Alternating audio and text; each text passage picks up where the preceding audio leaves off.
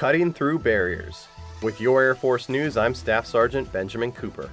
Sword Athena is an Air Combat Command initiative to identify, tackle, and present solutions to remove female and family centric barriers to readiness. Their latest effort is helping airmen have greater access to maternity uniforms for expectant service members.